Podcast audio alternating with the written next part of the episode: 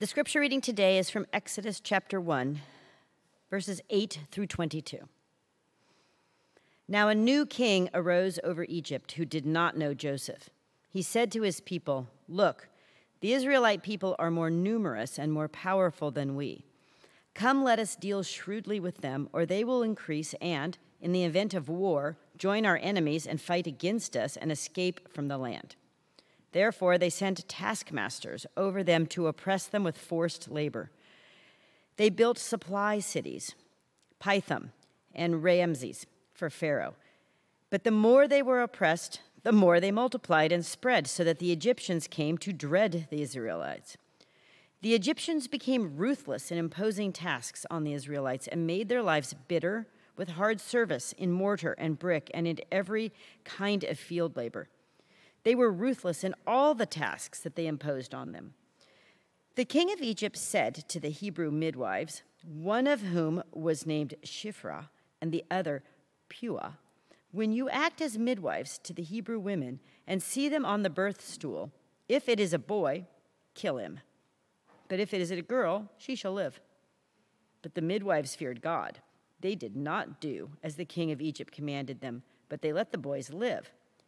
So the king of Egypt summoned the midwives and said to them, Why have you done this and allowed the boys to live?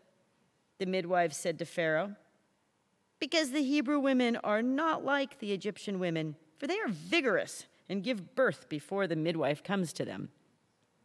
So God dealt well with the midwives, and the people multiplied and became very strong.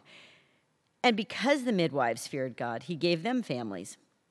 Then Pharaoh commanded all his people every born boy that is born to the Hebrews, you shall throw into the Nile, but you shall let every girl live.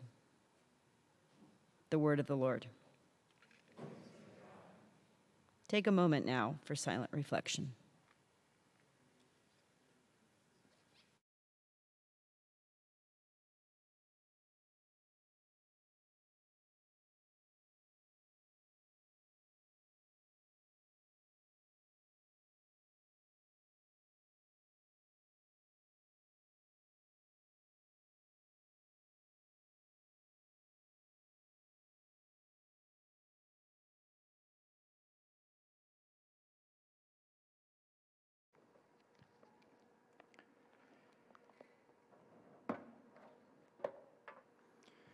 Join me in prayer. Great and loving God, we thank you for your word. As confounding and as complicated as these words and these stories can be at times, we ask, oh God, that you would open our hearts. Open our hearts and let the wisdom, the words, the love that you want to pour into our hearts and our lives. May that word be a lamp unto our, our, our feet, just as we have sung about. Give us ears to hear and give us hearts to receive these words as a gift from your hands. In Jesus' name, amen. Well, friends, it's great to be with you. Um, I think this is my first time preaching on live TV. Um, and so, against better judgment, I want to take some time, just a moment, to say hello to my family watching at home, uh, to my wife, Minsan, and to my boys, uh, Elijah, Zachary, and Josiah. Put away your phones and try to pay attention, okay? Um, the other thing I want to say is we had such a good word last week, and I just kind of want to say, can we just play that sermon again? And if you missed it, you ought, you ought to go back and listen to it. Uh, but alas, we have another hard hitting passage.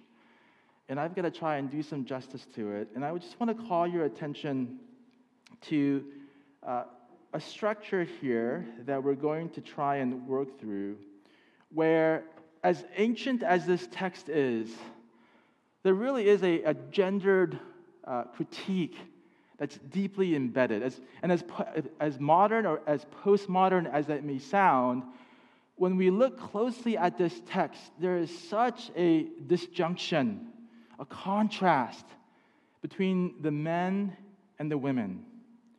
and we're going to get to the, the wisdom of the midwives. Unfortunately, the way to get there, as the text presents the way to us, is we, we can't get to the wisdom of the women apart from going through the foolishness of the men, of Pharaoh. Not just Pharaoh, but of Moses, as we will see as well. You see, the men are blundering failures. And the women, somehow, the women are arise out of the, the rubble that the men create. They arise to create beauty and love and redemption. So that's the story. That's the story. And we're going to get there. Uh, but you'll have to bear with me. You'll have to bear with the text a little bit. And so, out, right up front, I want to I want to give to you, present to you in beautiful verse form. We, you have it um, in the front of your worship folders or at the very top of um, the, the mobile worship uh, um, uh, page. Six lines of verse from Gwendolyn Brooks in her uh, poem uh, titled Paul Robeson, um, named after the musician and activist. And I just want to read these six verses for us because they really are uh, uh, verses, six lines, six pithy lines that sum up the wisdom of the women. And it goes like this We are each other's harvest, we are each other's business. We are each other's magnitude and bond. Six lines of verse that sum up the wisdom of the midwives. I, I ought also to say at the very outset that the series title, at least on the face of it, is not such a great title. Sorry, Fred. Probably should have given you some input on the title at the very outset, but it really isn't because there's something about the title, right, that conveys to us what? The patriarchy, the chauvinism. I mean, it's not really impressive, is it? The 10% until you realize, and I think here is the, there is wisdom and there is beauty in this title, because I think if we could truly understand the subversive message here, which is, and we're going to see this throughout this text, the 10% is equal to or greater than the rest. There's the wisdom, there's the beauty. And it actually, it really is a good title, if you think of it that way, right? Because there somehow, somehow these women who are downtrodden, these women who are on the lowest rung of society, of all the ladders that are created and all the rungs that are created, these women who are at the very bottom somehow manage to rise to the top. It may not be obvious, but upon a closer reading of the text, there is beauty and love and redemption woven through this text because of the work of, the, of these women. So, two paths in the text there is first the way of Pharaoh, which is the way of fear, and there is the way of the, of the midwives, which is the way of love. It is the way of love. Um, but first, the way of Pharaoh. And a great quote from Thomas Pynchon, a novelist, a fiction writer, perhaps one of the, the great uh, writers, living writers of our time. There's a quote in here uh, from, in your worship folders from the beginning of the introduction to his collection of short stories, and it goes like this It is no secret nowadays, particularly to women, that many American males, even those of middle aged appearance, wearing suits and holding down jobs, are in fact, incredible as it sounds, still small boys inside. Now, I've got to tell you, Pharaoh embodies that quote so well.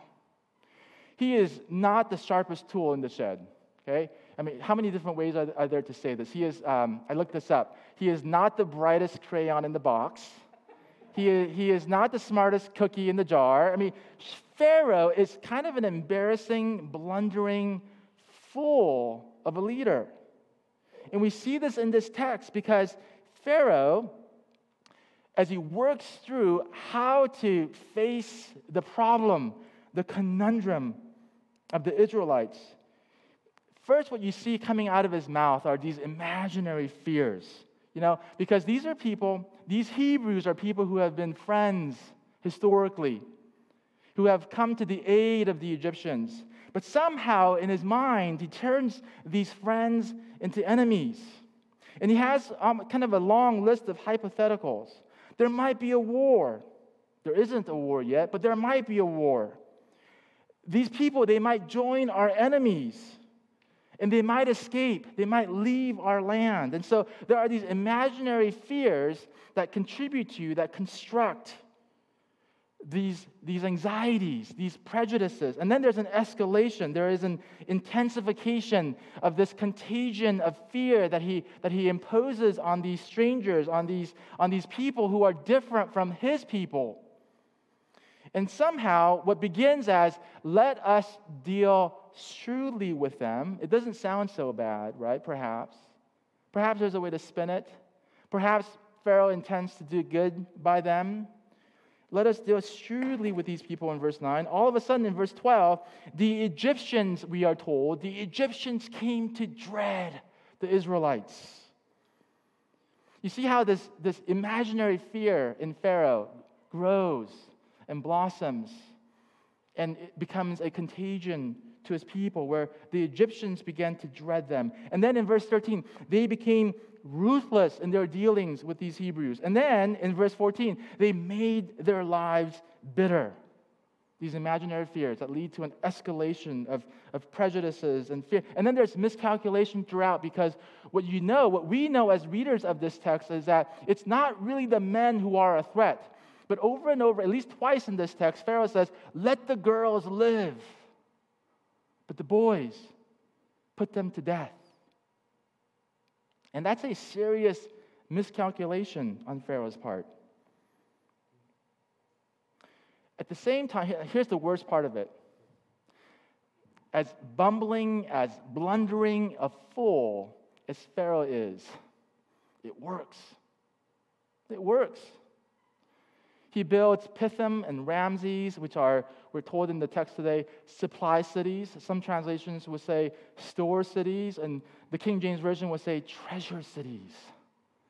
Pharaoh, by sheer happenstance of where he was born and who he was in that society, no matter how mediocre, no matter how foolish his tactics and his strategy is, somehow he still manages to prosper. Somehow, because of the happenstance of his birth, because of the color of his skin, because of his ethnic identity, he is able to trample upon, as foolish, as miscalculating, as bumbling and blundering, a failure as Pharaoh is at actually truly leading his people. It works. He builds treasure cities Pithom and Ramses, we are told. And we've got to take a step back here and, and just think about this. Isn't this the way life so often works? Aren't we surrounded by pharaohs? Aren't we ensnared and seduced by the way of Pharaoh? You see, it's easy to critique the Pharaoh out there, but what about inside of our hearts? What about the ways in which all of us no matter who we are, how we are prone to leverage privilege, leverage access, leverage the resources that we have to pursue the way of Pharaoh, to build store cities in our own lives. In the larger context of the beginning of Exodus, what we realize is it's not just the evil uh, king of the Egyptians, but it's also Moses, and we don't have time to get into all of this, but let me just give you a brief rundown of what we get in the opening chapters of the book of Exodus, because Moses is not actually much better than Pharaoh, and this is where the gendered critique comes in. Moses squanders every strategic advantage he has placed on his lap. Because Moses is a Hebrew child. Somehow he survives this infanticide, this genocide. Somehow he finds himself in the very court of Pharaoh himself, raised by the daughter of Pharaoh. But he squanders all of the advantages that are given to him by being allowed to be raised in the court of Pharaoh. He, throw, he gets himself thrown into exile for 40 years. And then when God actually shows up, this happens really quickly. So when God shows up in chapter 3 already, Moses, God shows up in a burning bush, and God says, after 40 years, hey, Moses, I want to call you back. That plan of redemption that we talked about, or that, that you might have thought about 40 years ago, after this mess, this failure that you've made of life and of the circumstances of the people that you so love, I want to call you back. And five times in verse in chapters three and four, Moses says, No, no, God, I can't do it. I can't do it. Moses has the audacity to beat around the burning bush. Moses, Moses does not, does not exemplify the kind of leadership, the kind of courage, the kind of strength required by the people of God who are oppressed and trampled down. This reminds me of a, a, time many years ago when we were living in Ann Arbor, Michigan. A friend of ours was visiting, visiting and um, she, she was a friend who grew up in Alaska. And I had the bright idea of making salmon dinner for my friend from Alaska. And I was on the phone with her. I was like, Yeah, we've got this. You know, um, uh, the kids will be down for um, uh, having you over, and uh, I've got this great salmon recipe. And she, being very gracious and kind, there was a slight pause on the phone, and she was like, Peter, you know, I grew up in Alaska. And I was slightly miffed, slightly taken aback. I was like, no, it's okay, I got this. I make really good salmon. People love my salmon. Not to mention that most of the people in our lives were college students and graduate students because we were in campus. People basically who eat anything for free, right, and rave about it. And, um, and the other thought I had was Costco has really good salmon. You'll like it. and uh, needless to say, she came over and she had an oddly small portion for you know, her dinner, and we, we had a great time. And the, and the moral of the story is this you don't know what you don't know. But that fact of life does not have to mean that we go through life recklessly ignorant of our own ignorance. So sometimes it actually helps to have the humility to take a step back and think about what it is that I don't see, what it is that I don't know, what it is that I'm missing in this moment. Which is the mistake that the men in this text, in this story, make over and over and over again. And then now we get to move on to the way of the, the midwives, because you, you see, the way of Pharaoh is all about the projection of power. It's not real power, it's not real wisdom. It's about the projection of power. It's about, it's about making himself look good. It's about, about feeding all the paranoid fears and somehow being able to channel all of that anxious energy into prosperity and power for himself. But the way of the midwives is different. The way of the midwives, and, and here it might just help to, to read those six verses again as a kind of refrain for our reflection on this text from Gwendolyn Brooks. In those last six verses of her beautiful poem, where she says, We are each other's harvest. We are each other's business. We are each other's magnitude and bond. Do, do you know what a harvest is? You know, if you talk, I'm not a farmer, but if you, if you were to talk to a farmer, a farmer would tell you that a harvest is not just the thing itself in front of you, but a, when, you, when you reap a harvest, she or he would tell you that there is, there is months, years of planning and working and, and toiling over the land. And a farmer is intimately aware of his crop, uh, of, of, of her, his crop. And, and she knows the places in the fields where, you know, it was really a struggle to live, to survive, to bear fruit. A harvest represents all of that. So when Gwendolyn Brooks says, we are each other's harvest, we are each other's business. I can't quite get this right. We need someone with a little more verve and sass and some you know, nodding of body parts to say this. We are each other's business to really truly get this and understand this. But we are each other's business. And then those culminating lines, words. We are each other's magnitude and bond.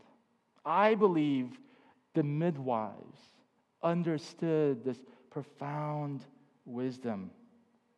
And what they, the courage they muster is so extraordinary because, because in the face of Pharaoh, the greatest, the most powerful person in their universe, a person who was deemed a deity by his people, who was worshiped as a god, Pharaoh comes to them and gives them very clear instructions. And these women have the audacity to say, Pharaoh is out of his mind. There's no way we're doing that. Right? They clap their hands back at him. They say, No way. I like to think they might have uttered a few expletives under their breath. Pharaoh is out of his mind. He does not know what he's asking for. We, there's no way we're doing that. You see, the women have a clarity, an authority, a perspective, a wisdom that Pharaoh lacks. Under enormous, unimaginable pressure, they are clearly outmatched in this setting. They rise to the challenge, and their nonviolent silence speaks volumes. Do you hear their words? Do you hear their wisdom? Do you see the way that they are paving before us? Uh, the scholar of African American religion, Alexis Wells Oghoghomeh, in her brilliant new book, The Souls of Women Folk, she writes this about uh, women slaves. And the book is basically an argument that says it's really overturning the way that we've thought about, historically about slavery in America.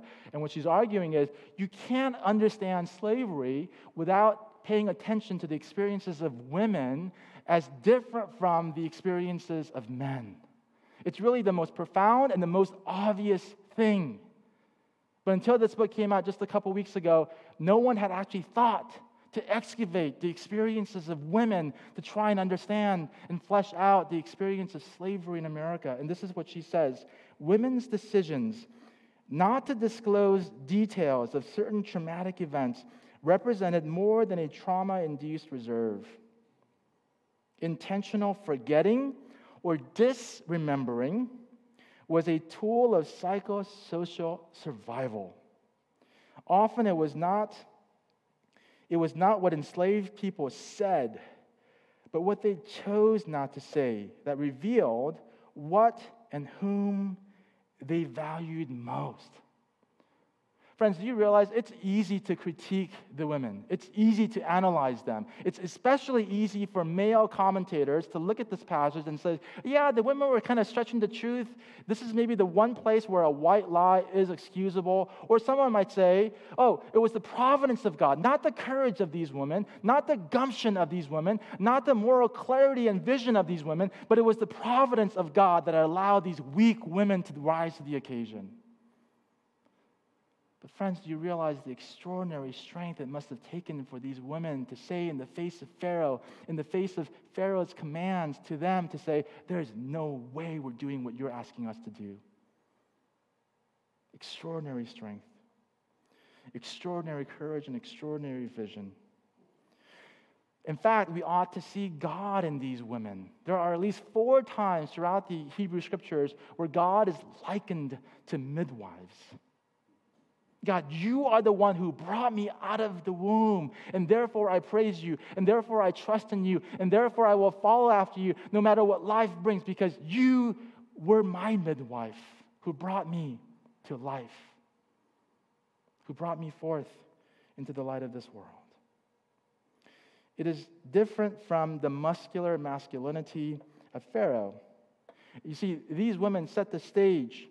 You might think, well, it wasn't much. They didn't do much. All they did was just allow these babies to live. But what these women do, it allows them to set the stage for all the other women in this text, in the opening chapters of the book of Exodus. Because if we have eyes to see, and if we're paying attention, what you would see, what I see in this text, is, a, is in, these women represent the vanguard of an elite group of women resistance fighters, like Moses' mother and Moses' sister, and the daughter of Pharaoh, who comes to the rescue and who takes time, who pours out her heart to, to raise this child. And then Zipporah. Zipporah, many chapters later, when Moses has fled to Midian and has said no to God five times on their way back to Egypt. For, it's a very strange incident in uh, the Old Testament where God tries to kill Moses, and Zipporah has the wherewithal to, do, to know exactly what to do to save Moses' life in the face of Yahweh's danger and threat. Women, time and again. And these midwives are just at the very beginning, at the very vanguard, at the leading edge. And they're going to open up the stage for all these other women to come and to play their respective glorious roles in the story of redemption that unfolds before us. Whereas the men are bungling fools who are always trying to draw attention to themselves, hoarding power, consolidating wealth. These women show us a different way. That sometimes just showing up and doing the very ordinary thing of doing the very thing that you've done day after day, all of your life, in the face of Pharaoh's command, resisting his foolish words, is about the most profound and beautiful thing that you can do. And here's what I, where I want you to see it's not just extraordinary courage, the very ordinary courage of these midwives. In fact, I think that if they were here, Shiphrah and Puah, beautiful names for beautiful women, courageous women. I think if they were here, they would say, it was nothing special. What else could we do? Of course, we would let those boys live. Forget Pharaoh. And a few other choice words directed against Pharaoh at that. Of course, of course, of course. They were just being themselves, doing what, mo- what came most naturally to them. Some of you know what this is like. Because for you, just being who you are is about the most subversive and radical statement a person can make. Just being who you are. Because, because of the kind of world we live in. So many phobias and so much hatred and so much cruelty just being, I remember when I was in seminary, just marveling at the courage of women, women students in that seminary, in that very conservative seminary, where, where professors and students were hostile to the very presence of these women aspiring to be spiritual leaders just by virtue of who they were. Queer folks, dear friends, who just by showing up in church, was a radical, you didn't mean for it to be a radical statement of protest and subversion, but just by being who you were and showing up and doing the very ordinary thing of doing you, it was an, a radical act of civil and spiritual disobedience. Do you see in these women, these very ordinary women, clarity and wisdom and strength, dear friends? Can we marvel together at the beauty, at the redemption that they brought into the world? Let me read these words again as we conclude. These words from Gwendolyn Brooks. And I wonder, you know, can we do this responsively? Okay? If I could, if I could do the we are each other's and everything that we are, could you just, I think by now you know it. I think we have it on the screen too. Can you read that, that, that thing responsively? Okay? We are each other's. We are each other's. We are each other's. What do you think that means? What do you think it means to be someone's magnitude and bond? What do you think the world would look like if the people in this world went around telling each other, You are my magnitude and bond. You are my harvest. You are my business. What would the world look like?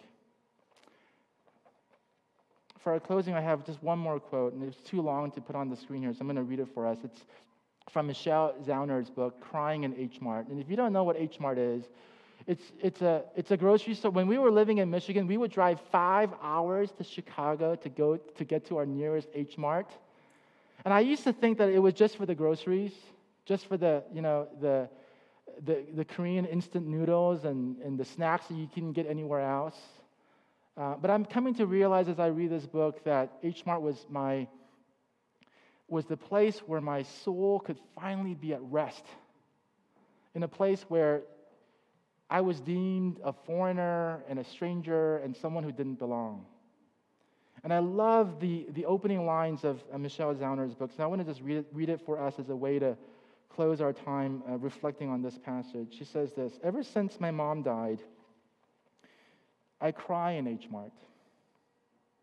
H Mart is a supermarket chain that specializes in Asian food. The H stands for Han Adam, a Korean phrase that roughly translates to one arm full of groceries. H Mart is where parachute kids flock to find the brand of instant noodles that remind them of home. It's where Korean families buy rice cakes to make tteokguk, the beef and rice cake soup that brings in the new year. It's the only place where you can find a giant vat of peeled garlic because it's the only place that truly understands how much garlic you'll need for the kind of food your people eat. Small, minor, correct. I think you can get these at Costco now too, but that's besides the point, okay? They don't prop up Goya beans next to bottles of sriracha here. Instead, you'll likely find me crying by the banchan refrigerators, remembering the taste of my mom's soy sauce eggs, and cold radish soup. Or in the freezer section, holding a stack of dumpling skins, thinking of all the hours that mom and I spent at the kitchen table folding minced pork and chives into the thin dough, sobbing near the dry goods, asking myself, Am I even Korean anymore if there's no one left to call and ask which brand of seaweed we used to buy? What do you think those words mean? Magnitude and bond? I was thinking about the word bond because I think it's the one, for me anyway, it's at, at the first many readings, the most elusive for me. And I got to thinking about that word bond. It's not just a relationship, you know, a friendship, a kinship, an intimate relationship, but I got to think of it as a glue that holds things together. What would it mean to, to see one another as the very bond that holds our my being together. You see, there are people in your life who, when they show up, a part of you comes alive. There are people in your life, when they go away, a part of you dies. I think that's what Gwendolyn Brooks meant when, with that line We are each other's magnitude and bond. When they're gone, you wonder, are you even you anymore? We are each other's magnitude and bond. This can happen not only when people we love, with people we love, but the people we barely know. When you turn away too quickly, we forget that we are each other's business, each other's magnitude and bond. When we put guards on horseback to push the refugees away at our borders, we forget that we are each other's magnitude and bond. When we tear down, put down, when we put our, when we open ourselves, sorry, we, when we put, tear down and put down, we forget that we are each other's business. When we remember, when we invite, when we open ourselves up to the stranger, the ones unlike us, the ones that make us shift in our seats. We are each other's magnitude and bond. When we see in the stranger walking past us our magnitude and bond, then we are on the path of the midwives. We are on the way to acquiring their wisdom. Dear friends, may this be true. May this be true of me May it be true of you. May it be true of our world because this is what we need the wisdom of the women, the wisdom of the midwives. Friends, as you go out those doors, as you re engage life in this world, think about what it means to put yourself on the path, on the way of the midwives. Let us pray. God, we thank you for these women and their strength. We thank you for their courage.